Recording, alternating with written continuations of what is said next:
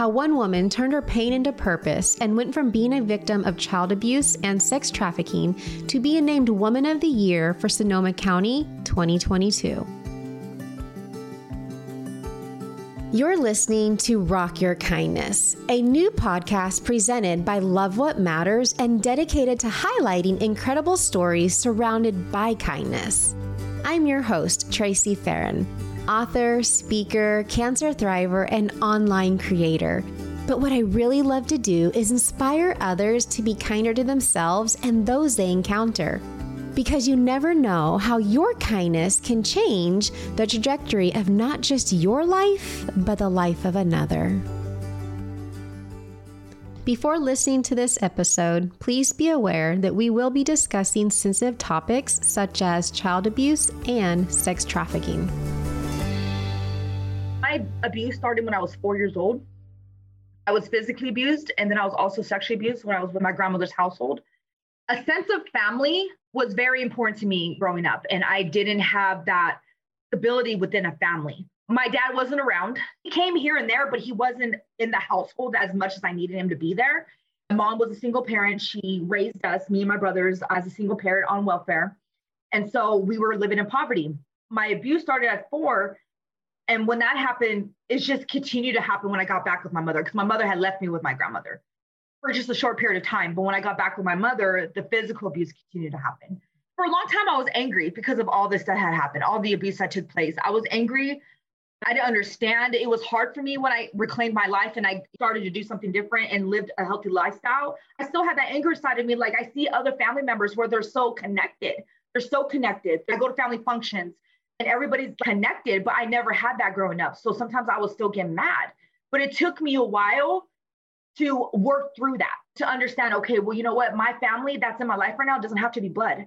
They can be a school, church, a foundation. My partner that helped me build Redemption House of the Bay Area, which is a nonprofit in Sonoma County, she's family as well. So it doesn't have to be blood. It can be people that our higher power, which is believe in God, He placed in my life to stand in that gap.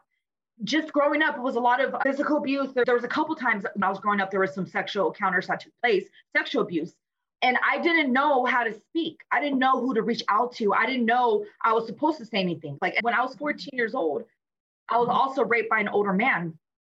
And his friend was driving the car. And I didn't know what consent was. I didn't know what good touches, bad touches was. I just knew that any attention was good attention. So I figured that what this man was doing was okay because I liked him and it was attention. But he was a grown man and I was 14. So it's rape. I remember when the physical abuse was taking place with my mother, I've also developed a mindset of being suicidal. So I was suicidal and I was cutting my arms and I was doing things because I felt like if I disappeared or I end up in the hospital, somebody will love me. Somebody will give me that affection. Somebody will pay attention to me. I felt like I wasn't heard. So I was acting out in different ways so I could get somebody to hear me. And I thought it was normal, the physical abuse. It was normal because it happened at a very young age. So this is something that happens all the time. But in reality, it's not supposed to. It doesn't. It's not okay. But also today, I choose to forgive. I choose to forgive my grandmother. I choose to forgive my mother. I choose to forgive everybody that had hurt me growing up because it helps me to regain my power and it sets me free. It's not even about them, it's for me. Eventually, I did have the courage to call the police because there was one situation where me and my mom got into a huge fight and she poured chemicals all over my body and in my mouth. And a little voice told me, fight, fight for yourself. And I finally had the courage to do so because there was many times in the past where my dad wasn't in the home, he was living somewhere else. Uh, he would come here and there, but he wasn't there like I needed him to be. And so when I did call him and say, "Hey, this is happening. Mom keeps hitting me. Like, can you come get me?" He would tell me to pack up my stuff, and he said, "You know what? I'm gonna come get you. Pack up your stuff." And then I would pack up like it was kind of like Christmas to me. I was packing up, ready to finally get out of the place I was living in. And then he'll call and cancel. And so that told me I couldn't trust anybody, promises were meant to be broken. And so when I had this courage to call law enforcement, I was really trusting that they were going to have my back because nothing else worked or nobody else heard me. remember getting out of the bathroom because it happened in the bathroom. I ran downstairs. I was scared because I didn't know if I was even going to make it to the phone because I didn't know if she was going to grab me, throw me, or whatever. I was really scared. I had the courage to grab the phone and call police. So I called law enforcement and they came. And I even yelled at her, You're going to jail for a very long time. I even said that to her. I was confident. So they came and they gave me a business card. They said, go connect with a social worker. And I remember it was a, a man and a woman officer, and they walked out. They left me there with my mother. And so when they walked out, I knew at that very moment, you know what? I can't even trust law enforcement. Can't trust anybody. At that very moment, I felt like I was even heard for sure. Like nobody was hearing me. And so they walked out the door and thank God nothing happened. But still, like you just never know for any other child that's been through that. You just don't know what's going to happen. The law enforcement doesn't hear them. They walk out the door. You don't know if their abusers are going to continue to abuse them for making that call. It's just very scary. So that's why I do what I do too, to educate law enforcement to look for the signs not let any child fall through the cracks. It doesn't matter what's the color of our skin or if we're in a rich neighborhood or a poverty neighborhood. It doesn't matter. Like we're all equal. Eventually, I did see the social worker, and they ended up placing me in the foster care system. But the parents I was with were also abusive. So I didn't feel safe there. I didn't feel safe with my mom. So I literally ran away and went to my dad's uh, doorstep. And I knocked on the door, and he opened the door and he seen me and he let me in. Well, I had all this PTSD, I had all this trauma, depression. I was angry. I had a lot of stuff that I was going through, and I just needed some stability so I can work on those core issues. But when I got with him, he was an alcoholic. And my dad's like an ex gang member. He doesn't have healthy parenting skills either. So when I got with him, he wasn't able to meet my needs the way I needed him to be there for me. So when I was going to school, I would dish classes. I started dishing classes. I started hanging out with older men. I started to experiment with ecstasy and marijuana. Education was not a thing for me. It was not a priority because it was never a priority mm-hmm. growing up. These are all red flags, and nobody's seen the signs. Nobody noticed anything. There was one therapist that did pull me in the office and ask questions because she noticed the cuts on my arm. And so, till this very day, I still talk about her. I don't know her name, but I still highlight the fact that she asked questions. So, I always encourage people to ask questions when you see something like that.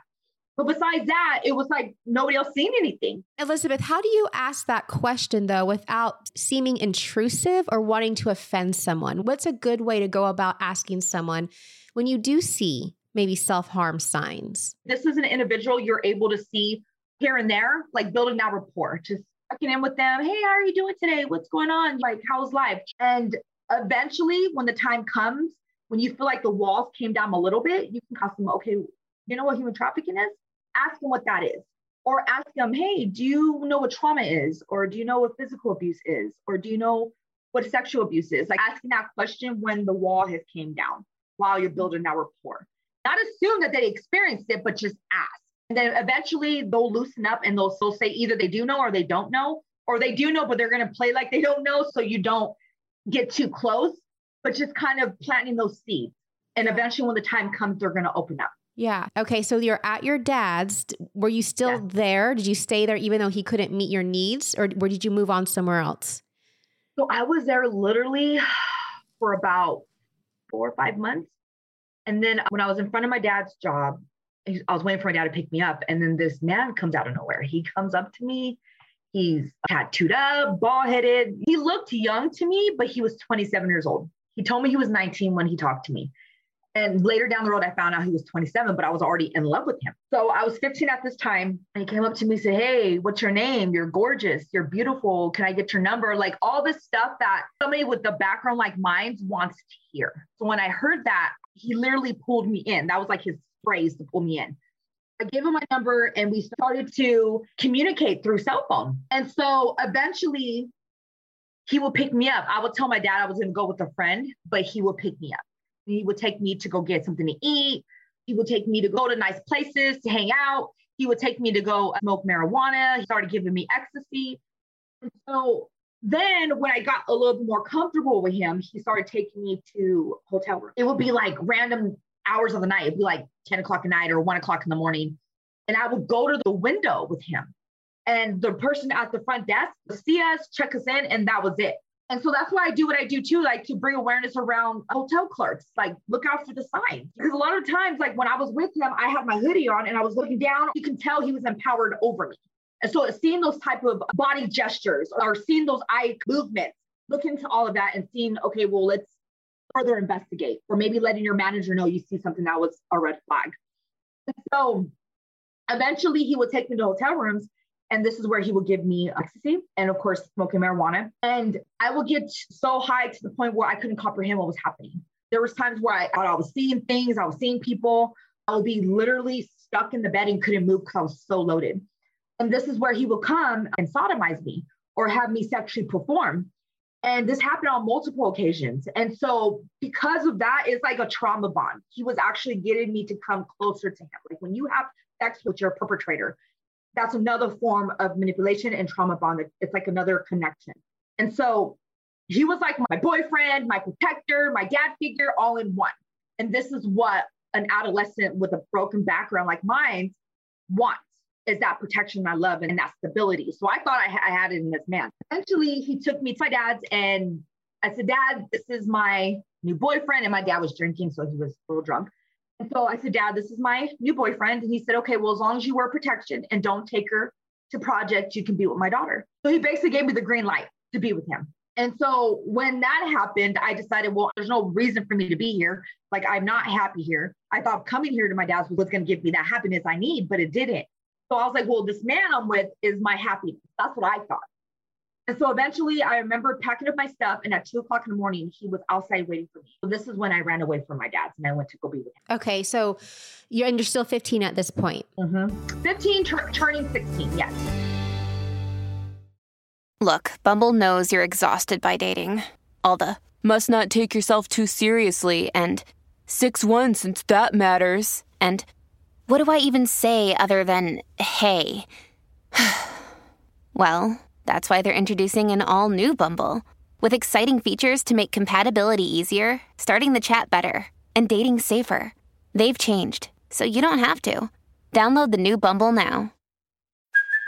Hey, it's Kaley Cuoco for Priceline. Ready to go to your happy place for a happy price? Well, why didn't you say so? Just download the Priceline app right now and save up to 60% on hotels. So, whether it's Cousin Kevin's Kazoo concert in Kansas City, go Kevin, or Becky's Bachelorette Bash in Bermuda, you never have to miss a trip ever again. So, download the Priceline app today. Your savings are waiting. Go to your happy place for a happy price. Go to your happy price, Priceline. So you run away. What does that look like? You went to go stay with him at his house. Like what happened? So he lived with his mother in the city, San Francisco. It was Silver and Mission. And then he would take me to other places like a friend's house. Or I had some friends in school that were experimenting and partying with drugs, and I would go stay with them. It wasn't like oh that place. Like we were in different places. And he took me to Sacramento at one point to be at his dad's location. And at his dad's place, it was like a dope house because everybody was smoking meth, everybody was getting loaded, people were coming in and out, and he took me there as well. Now, I want to say when I was there, that was my first experiment with meth. And because of that introduction to meth, I started getting really hooked on it. And I became addicted to meth for about 12 years. Oh, wow. Yeah. So he obviously knew your age. You did not know his because he lied. Was he grooming you? Did he know what he was doing, or was he just honestly wanting a girlfriend? No, so I look at this as grooming. He's seen how loyal I was. First, I think he was just trying to check out the scene. Like he was just trying to see how I was going to be, how I was going to react, and how I was going to be with him in a relationship. And then he noticed how much loyalty I had. And so that's where they feed off of that. Okay, she's so loyal. She wants loyalty back. So let me feed off of that. Let me see what can be done through that. Because he already had a stable girlfriend. And I didn't find this out until later. Like I was with him for a couple months and I realized he had an older girlfriend that was around his age. And she was in school, she had a career, totally different from my type of trauma. He was with her for two years. So I found out about that. But when I tried to leave and I called my dad, Dad, can I come home? He told me no. He said, if you don't come home tonight, don't come back at all. He gave me a limit. Like you can't give a child that's calling for help a an ultimatum. You basically say, babe, where are you at? Are you safe? Just come home. However, you can come home. You don't just tell a child, don't come back at 10 p.m., don't ever come back. So when he said that to me, I felt like I had no choice but to stay where I was at. And so I ended up staying with this man, even regardless he had a girlfriend. And so it was more like she wanted to see what I was going to do for him. And then eventually, when I was stuck with him and I had no choice, that's when we started getting into selling drugs. And it's all part of the honeymoon phase and the grooming process. And that's where he started teaching me how to sell drugs how to basically go down that path of becoming a trafficking victim. Wow. So when he started to take me to 60th mission and he started teaching me how to be a mule. So I was holding on to drugs in areas of my body, like in my mouth and my other areas of my body. And because of this, when I started getting older and I was selling my own drugs or selling drugs for another trafficker, I was learning how to put drugs in my body. And that's because I started at that age when my first trafficker trained me. So he got arrested and then sent a female to me. And they were both friends. So I figured I could trust her because she was his friend. So when she came to me, she said, Hey, you need to make money. And I said, Okay. And I thought we were going to sell drugs or rob people. That's what I thought we were going to do. She said, No, you're going to sleep with men. I, said, I don't want to sleep with men. And she said, Well, that's what you have to do. And so it's part of the rules, part of the game. And that's the rules of the streets. You have to listen to them. So I did as I was told because I was scared. And so she started showing me what to do. I remember we were walking and she would walk with me, like literally by my side she would tell people, hey, back off. This is my wifey. This is my wifey. And I'm like, I should call me her wifey. And now I understand that's one of the terms that uh, traffickers use for their victims if it's a female trafficker. So she was a female trafficker. And at one point, she was a victim herself. She was victimized and trafficked herself. I'm not sure what the traffickers for the men's perspective, but for the women's perspective, at one point, she was victimized. And to end that and to regain her power, she levels up to being a trafficker. So that way she doesn't have to do it anymore. So she's using other individuals to do that work. Now she's the trafficker. And so when she was taking me down on the streets and calling me her wifey and telling people to back up, I didn't understand. Eventually, she was selling me cars. She was selling me to purchasers. Not too long ago, people were calling them Johns, but the right term is purchasers. And these are the men that are purchasing the sex. And so she would take my money. I thought that money I was making was going to be for me to take care of me and put money on my boyfriend. But in reality, she was taking my money. And so eventually he got out. When he got out, I felt so much guilt and shame. I was embarrassed because of what I was doing. I thought he didn't know. But in reality, he knew because they were from the same prison gang, because they were both in prison gangs. Um, they were on the same team. They were both friends. And so what he did was had her come and train me up. So while he got out, he can continue it. So basically, when I told him what happened, he cried, he manipulated me. He said, Oh my God, I can't believe you backstabbed me like that. You did that. I can't believe you. Well, if you did it for her, do it for me. Show me how much you love me. So he pulled that card on me. And when he said that, I said, Of course.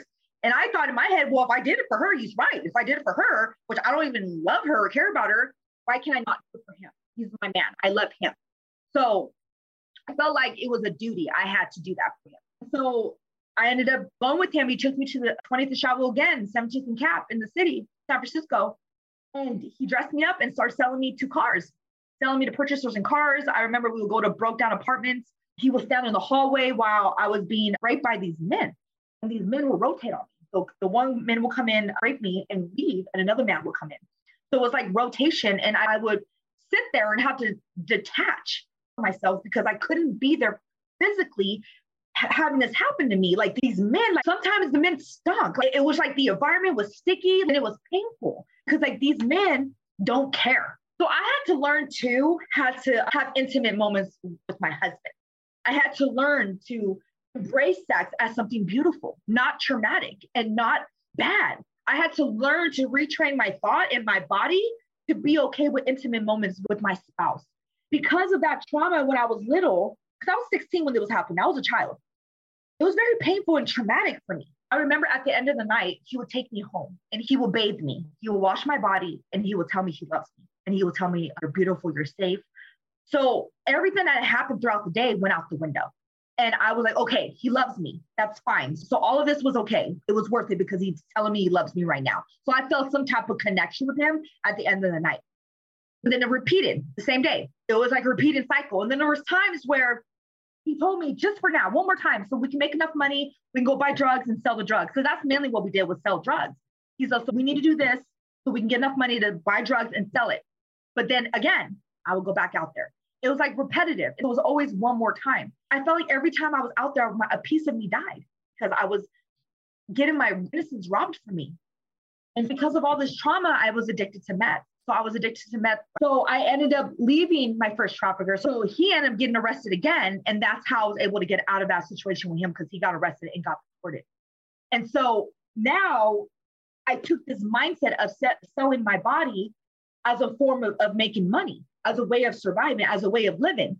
So this is called a survival sex at this point. And so I'm still trafficking myself, even though I took it into my adult years and I'm an adult now. I'm still trafficking myself because this is what the way I learned how to make money. And so I didn't have a resume. I didn't have a high school diploma. I was a high school dropout. I had transferable skills that I'm using today that I was using on the street. But at that time, I didn't know any of that. Like I just thought that I was always going to be an addict. I was always going to be a drug dealer because I was also selling drugs as well. I was always going to be a prostitute. That was the term I was using and calling myself at that time. So eventually, as I got older, I, I in and out of correctional facilities. I started getting arrested for selling drugs, for other different types of crimes. I went to Valley State Prison when I was 23 years old, hooked on meth, just living this life of crimes and living on the streets and surviving. And at the age of, uh, I think before I went to prison, this is where I met my third trafficker. And so it was both sex trafficking and labor trafficking. He would give me a large amount of drugs to sell for him. So I thought that by getting that drugs for him to sell, I thought it was a win win. I thought I had just arrived and that this was the number one goal for me was to get this much drugs to sell so I can supply my addiction, so I can pay for whatever I need. And then also don't have to sleep with men anymore because I'm having my drugs come in to take care of my needs. So I don't have to sleep with any more men to, to get money to survive. Also, will give me drugs to sell. I would have to have five days to get the drugs off and have the money for him. If I didn't have his money within five days, there was consequences. He would threaten me. He would threaten people that were close to me. So there was consequences if I didn't have his money. I remember there was multiple occasions where I would get in his car, give him his money I had for him, and he would give me more drugs to sell. But before I get out the car, I had to sexually perform. I had to give him oral sex or I had to give him other types of sex. And so this is a form of sex trafficking when you're giving sex in exchange for something valuable. So at that point, it was for drugs and my freedom because I couldn't get out the car until I gave him what he wanted. Eventually, there was times where I got arrested for his drugs. And so I would do my time because at that time, the term was you don't snitch. That was the language in the street. You're not supposed to snitch. And when you're labeled a snitch, it's all bad for you. And so whenever I, I would get arrested with his drugs, I would do the time, get out, and be in debt with him. Even though I just got arrested with his drugs and I didn't tell, I still was in debt. So it was like a revolving door and a never ending debt that I had to pay off. So eventually, at the age of 26, I got arrested for the last time. And this is where I had my son. My, my son was three months old when I got arrested for the last time. And that was my turning point. And that's where I decided I can no longer continue that lifestyle. I needed to do something different for my son and give him a chance. And this is where I, told the truth, cooperated with the police, and told them who I was working for because it was my third trafficker. And so that was my turning point. Wow. So how is that 10 years you were in it? Um, uh, 15 to 26. So a little over 10 years. Wow. And like, yeah. That's just so much to go through at yeah. such a young age and for so long. And like when you're sitting here, I'm just thinking, gosh, she's so amazing. There's just a strength that you have. And I can sense your passion for it as well. And I love the fact that you are a victim of it, but you don't have a victim mindset. There's a difference yeah. in the two, and that you are using everything that you went through to help others get through. And yeah. I just love that. Thank you so much for sharing. So, you are an author, correct? Yes. I saw that called the book is called Purified in the Flame, and that is your story about being a sex trafficking survivor. Yes, it's my memoir, and I talk about from the very beginning, like the trauma that started when I was four years old, and I talk about all the highlights of every trauma that I've experienced growing up, what led me to becoming high risk for human trafficking. And then I talk about the different types of trafficking that I experienced and the people that are involved. And I talk about how I was able to get out of that life. I was able to embrace my power, find my healing. A lot of people ask me, well, how do you be in a marriage? Like, how do you have a husband? Like, how do you be a healthy mom? How do you go to school? Like, so many questions people ask me, how do you do that with that type of trauma? And I explain all of that in my book, how I was able to overcome all of that and heal from that and turn it around. That's amazing. And why we're talking about that, I actually want to dive into that because I can see why they asked that question is, oh my mm-hmm. gosh, how did she get from A to Z? So, yeah. what are a few things that you did to be able to experience that type of trauma and then be a mom, have a career, be married? It was my turning point when I realized that I needed to do something different. So, that was number one, like realizing, okay, this has to stop this cycle that I'm repeating in my life needs to stop because it's more like a generational cycle that happens within families. And realizing that I have to stop it for the sake for the rest of my life and also for the sake of my children. I have to end it. Number two is being open to receive resources, being open to let your guard down, let your guard down, receive resources, receive love from others that are genuine love and that are real unconditional love, receiving that. And also connecting with the higher power. So, my higher power is God. I believe in God. And that's what helps me to understand life from a bigger picture, look at life from a different angle. And the number three is not just coming out of that life and then basically be like, okay, I'm gonna move on. Let's forget about the past completely and let's dissociate from that. It's actually getting out of that life. Okay, now let's do something about it. Let's use it for purpose. Let's use this as fuel so I can help others, so others don't have to go down that path I went through. Not just forget about my past. I'm using it for a purpose now. And so it's not going to go to waste. And so that's number three. That's what had helped me get to where I'm at today. Was there a turning point or something that happened or an aha moment that got you there? Because honestly, not everyone's like that. So, how was it that you took this pain and you turned it into purpose and you turned it into helping others? I ended up getting five years between two different counties. So it was my last arrest, and that was my turning point where I decided I needed to do something different. And then when I got when I did the five years between two different counties, I ended up getting out and I got some healing while I was incarcerated. Like I was able to do a program in there, get my GED, start doing the healing process while I was incarcerated. But when I got out, I went to a program called Women's Recovery Services. And every counselor that was there, every staff member that was there was literally helping me in my healing journey. And I seen how much they loved giving back and how they loved helping us to reach our full potential. And I got a lot of my healing in that program. So when I completed it, I was like, maybe probably learn how to walk and very hungry to do something different and to help people because of me seeing others do the same thing and helping others achieve their goals or reach their full potential. So that motivated me to do something different. And I wanted to learn. I didn't know how, but I was ready to do so. So that's where I went to school and got a lot of education and I just flourished. Families have a lot going on. Let OLLY help manage the mental load with new cognitive help supplements for everyone four and up, like delicious Lolly Focus Pops or Lolly Mellow Pops for kids. And for parents, try three new Brainy Chews to help you focus, chill out, or get energized. Find these cognitive health buddies for the whole fam at olly.com. That's O L L Y.com. These statements have not been evaluated by the Food and Drug Administration. This product is not intended to diagnose, treat, cure, or prevent any disease. Step into the world of power, loyalty, and luck. I'm going to make him an offer he can't refuse. With family, cannolis, and spins mean everything. Now, you want to get mixed up in the family business. Introducing The Godfather at Chumbacasino.com. Test your luck in the shadowy world of The Godfather slot. Someday, I will call upon you to do a service for me. Play The Godfather now at Chumbacasino.com. Welcome to the family. No purchase necessary. VGW Group. Void where prohibited by law. 18 plus. Terms and conditions apply. So we kind of talked about what it is, some of the signs. Who's really at risk? So I definitely want to highlight individuals that experience any type of trauma. So any type of physical trauma, sexual trauma, emotional trauma, anybody that's coming from poverty, anybody that's involved in gangs, high risk for trafficking. Because I've worked with survivors in the past where they were in gangs and they had to pay off their gangs debt. I've actually worked with survivors in the past where they came from a good home, but they didn't have a dad in the home. They, their dad was always gone, even though he was there, but he, he was always gone. He wasn't presently there for her. So she became a high risk for trafficking because she was looking for the dad figure or that void she had inside. She was looking to fulfill it. Or even if you have disabilities, you are a high risk for trafficking because traffickers prey on our disabilities. That could be you have ADHD, any type of PTSD, anxiety, fears, they prey off of that because it looks good at first when they're coming to help you meet your needs. But then again, they trick you. It gets ugly. If you're coming from a background of immigration, you're not documented and you don't have any papers. With Redemption House, we work with survivors in the community where we hear stories where they're going to be reported if they don't do what they're supposed to do. So the fear of being deported. So they're high risk for trafficking if they don't perform sexually or perform in labor trafficking and they're being threatened to be deported back or ICE is going to be called on them.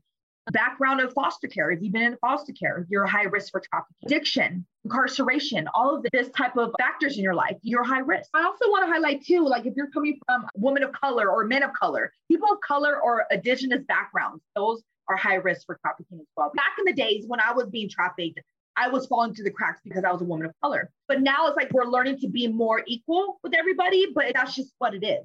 And that's the society we live in. Yeah. And then what ways do traffickers get their victims? So it can be any location. A trafficker can lure their victims through any location, but mainly like at bus stops, at railroad stations or train stations. It can be at the mall. It can be schools. I worked with fibers in the past where they were recruited through schools, through their peers. That can happen online. It can happen through apps, TikTok, Instagram, Snapchat. There's an OnlyFans app now mm-hmm. that people are sometimes selling their feet through this app where they're making money. It can happen through that. It can happen through peers, connections. In reality, nowadays, it can happen anytime. It can happen in casinos. It can happen at hotels. Like it just can happen at any time. So that's why understanding the signs. Wow. And I think from watching the news, seeing stuff or hearing stuff, and then having kids, I've always made them very aware of the online, right? Because I think when online really took off, social media and stuff, that was a new way for them to find yeah. people. And so I've always told my kids, if you don't know who the person is who's messaging you, you don't respond. And then having access yeah. to their social media accounts. And I'll even have people message me, and I am not a dumb woman. And I just got a message recently that's like, oh, your profile photo reminds me of someone who is very near and dear to my heart. And I'm like, I don't know you. Yeah. You're reaching, and maybe it's true, but I'm not even going to go there. I'm going to delete that message. Like, I'm not even going to try and open exactly. the door to that type of stuff or entertain it. Entertain it. And then the other one I remember hearing a lot about was modeling. Yes. Modeling, and then come here for your shoot, and then they disappear. That happens as well. So that's called CEO pimping. So it happens through modeling as well. But people that are coming from poverty or just like wanting a better life or, or motivated to do something with modeling and feel like that they have a chance or they have a shot, they can be lured that way as well. Yeah. Yeah. Okay. I know you talked about some in your story, but what are some of the signs that we can look for maybe with someone who is involved with this? Like whatever field you're working in, if you're working in the human services field or sociology field, or if you're just in the neighborhood and or you're working at a store or a gas station, wherever, or a hotel, and you see like an individual that comes and they're not making eye contact with you, that's a red flag. If you're not able to engage with that individual, you're not able to build a rapport, because sometimes you see people and you only see them one time. There's an 800 number that you can call for trafficking to report stuff like that. So if you see them not making eye contact with you and they're always looking on the floor, that's a red flag. So you want to report that to your local agency or to that 800 hotline. If you see that they have bruises all over their body, right? If there's somebody you're building a rapport and you see them one day with no bruises and then all of a sudden the next day they have bruises, that's a red flag. And so you just want to ask questions when you feel like it's the right time to asking questions, or if you feel like it's best to report it, then do that. Always stay connected to that 800 hotline or report it to your local organization that does work around trafficking or if you see them being with somebody that's older than them, if they're younger and they're is way older than them, that's a red flag. If you see they're with somebody hovering over them and you come across them and they're not speaking, that person speaking for them, that's a red flag. Or if you see them out and about odd hours of the night, two, three, four in the morning, that's a red flag. Or for the women, if you see them wearing explicit clothes, like if they're in a short dress and high heels, showing a lot of skin, it's a red flag as well, like explicit clothes wearing you see adolescents where they're in school and you know they're coming from a poverty background, but all of a sudden they have nice nails, they have really flossy jewelry, if they have a brand new iPhone, but you know they're coming from poverty, that's a red flag. If you're working in the nurses field, if you're working in the hospital field, and you see an individual that comes all the time at like odd hours of the night, like two, three, four in the morning, 10 o'clock at night, and you see them all the time in the ER, for like STDs or women problem or they're pregnant, they're constantly getting an abortion. That's something to look out for. That's the red flag. And so there's yeah. so many other red flags out there. I can go on and on, but like I would encourage everybody to do a webinar, a seminar, whatever trainings. We Redemption House offers a one hour training, a two hour training, and a four hour training around traffic awareness. So I would just encourage people to get educated. Yeah. So, if someone is dealing with sex trafficking, where can they go for help? Where can they start? If they just like, this is just not the life for me, I need to get out, I want to get out. So, sometimes they're in situations where they're not able to get out at that moment, but when they're able to, they can reach out to like organizations, nonprofits, businesses, all need to be trained and need to have a flyer of the 800 hotline that's on the wall. So that way, when a, a trafficking victim wants to get out of their life and they she goes into this organization, wherever she's at, she sees the number so she can call when she's able to and get that support and get that help. So connecting with the 800 hotline, nonprofits that do this work need to put themselves out there more, mm-hmm. putting flyers on poles, street outreach, so letting the community know that there. So what, that way, when a victim's ready, she can go and reach out to that, that nonprofit for support. The reality, you can reach out to law enforcement, but the reality that's not going to really happen because there's a lot of fear around that.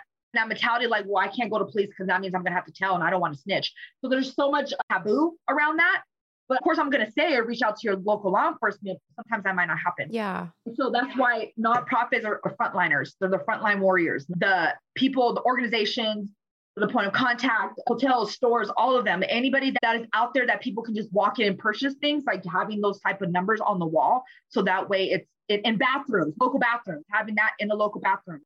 So people can see the number and it's itchable.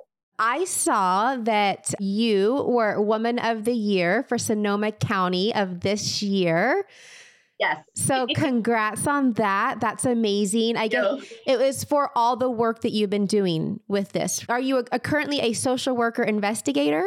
Yes, that's the job I'm doing right now. Yeah, I became employed with them April. Yes. Amazing. And you're also a founder of Redemption House of the Bay. So, can you give us just yes. a high level overview of what that foundation does? So, me and my partner, Lisa, we're both co founders of Redemption House of the Bay Area. What this organization does is that we help other survivors find their way to freedom, find their way to healing, and live a productive, healthy lifestyle. We do this through street outreach. So, we go to the streets once a month here in Sonoma County we're also planning to go to San Francisco and start doing street outreach out, out there as well. So we go to the streets and we meet the victims on the streets and we give them purses. We connect with Julie Purse Project where they give us all these beautiful purses with all the hygiene inside and little inspiration notes that gives them hope while they're out there. So we give them the purses, we give them blankets, we give them slippers, water bottles, whatever essential stuff they need while they're out there. So it's like we're meeting them where they're at. We're letting them know they're not forgotten and we love them. And we also let them know that we're also survivors. So we're not just coming out here trying to be volunteers, like we're survivors as well. But we've been there, we know their pain. So we want them to know that they're loved and they're not forgotten. And so we do that during our street outreach. And we also do human trafficking awareness presentations where, like I was mentioning, we do one hour trainings, we do two hour trainings, and we do four hour trainings where we implement our stories in it as well. Because it's really important yeah, here are the statistics, here are the data, here are the red flags, the risk factors, all that. But it's also good too to hear from a personal perspective, somebody that actually went through it. And so we talk about that in our trainings as well. We also do mentorship. So there's a lot of women we work with in our organization that we're actually mentoring one on one, and we're helping them and find their purpose in life. Like, what does that look like? Their healing, embracing them, and encouraging them to share their truth when they're ready. But this January, we're having our first annual fundraiser in Sonoma County, and we have three survivors that are sharing their stories. And that's what it's all about is helping them find their purpose, using their pain for purpose, finding their passion and giving back. And they're all excited to give back in this perspective, in this way.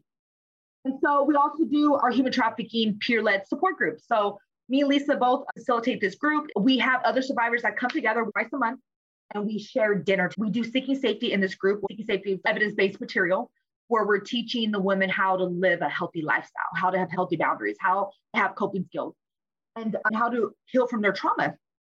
And also, we give them a space in that environment to share their stories. It's so powerful of a group of women coming together with similar backgrounds and feeling comfortable with each other to share our stories, embrace one another, and to understand that we're not alone. We're not doing life alone. We're together. It's so empowering to know that this group is there for all of us to come together. And so I would encourage everybody to just check out our website. So it's redemptionhouseofthebayarea.org.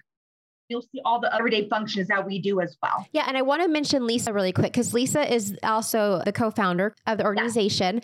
Yeah. And when I looked into it, she is also a survivor herself. Yeah. So I was doing a presentation on trafficking awareness and she was in the audience in class. When I was doing the presentation and I started sharing my story, that's how she resonated. It was like, oh my gosh, I've been trafficked myself. We met up, we connected. I told her, yes, you're a survivor trafficking. And we just been hitting the ground with boots on ever since. That's amazing. so, yeah, she's a survivor herself, and we're both a survivors. So that's why this, this organization is very powerful because it's survivor led. Something and it could just be semantics i don't know. But i had cancer and something when people would always say oh you're a cancer survivor. And i'm like yeah in the first couple of years but now i'm a cancer thriver. And i think yes. you have graduated from survivor to thriver for sure. Yes I like I like to use the term also overcomer. So I love thriver and overcomer. yes, for sure. And I also saw that you guys are raising money. Is it to have a home for women to come to get out of sex trafficking and help them get on their feet? Correct. That's what you're doing. Yes. That is the long term goal, but that's going to be a process. Okay. So we're working towards opening up a safe home here in Sonoma County. But in the meantime, we're doing other stuff down in the Umbrella Redemption House to put us out there to also let the women know that we're here for support and to offer these resources. Before we close, is there any last minute thoughts or anything that you feel like I didn't ask you and you want to just put out there before we end? So I just want to say, whoever's listening, I would just encourage you to do whatever you can to be part of changing the narrative, be part of giving hope to others. And by doing that is attending more seminars, more trainings, getting educated around this issue, the social justice issue, it's human trafficking, it's modern day slavery and it's a social justice issue that we're working through right now. So being a part of getting educated around that and whatever you receive from that training or that seminar or whatever you learn, going out and letting your peers know, being that source of information, letting your peers know. Or if you see anything that's going on, pick up the phone and make that phone call to the 800 hotline or to your local law enforcement or an organization that's helping others get out of that life. So by you doing that is changing the narrative for our community helping our community get out of that modern day slavery rather than being a part of the problem. Yeah, I think something that the listeners can do right away is even just share this podcast, this episode. Yes. Share it to your social media, share it to a friend, share it with a family member. Sex trafficking can be an uncomfortable topic, but we have to learn to get over that. Yeah. Talk about it because that's the only way that anything is going to happen or change is to push past that discomfort and talk about it anyways even if exactly. it's an unpopular opinion or view, just got to do it. And try to refrain from of that mindset. Well, it's not happening here because I don't see it. That's not true. It is happening. In some cities, it's behind closed doors and it's happening mainly online or very hidden. Or in some bigger cities, it's happening on the street. So even though you don't see it, it's still happening. So just being out of that mindset and knowing, okay, look, we need to talk about this. Let's get educated so that way we, when we do see it, we become part of the solution. Yeah, it has been a pleasure speaking with you today. Thank you so much for all the work you do. You are amazing, honestly. Oh, thank Truly you. Amazing. You're amazing too. And thank you for giving me a platform to do this, to be able to give back. thank you so much. Absolutely. What happened to you is not on you, but what you do with what happened to you is. No matter what you've had to endure, you have what it takes to rise above it all and become the person you want to be. The work won't be easy, but in the end, it will be worth it. If you know someone this story might resonate with, send them a link to this episode. Also, tag me on Instagram at Tracy Farron and let me know what part of this story resonated with you the most. The best way to help support this show is to rate, review, and subscribe. Your support means everything.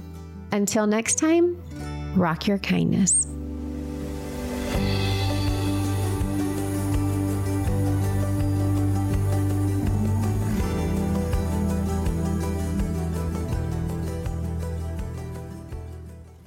Guys, it is Ryan. I'm not sure if you know this about me, but I'm a bit of a fun fanatic when I can. I like to work, but I like fun too. It's a thing. And now the truth is out there. I can tell you about my favorite place to have fun Chumba Casino. They have hundreds of social casino style games to choose from, with new games released each week. You can play for free anytime, anywhere and each day brings a new chance to collect daily bonuses. So join me in the fun. Sign up now at ChumbaCasino.com. No purchase necessary. VGW. Void were prohibited by law. See terms and conditions. 18 plus.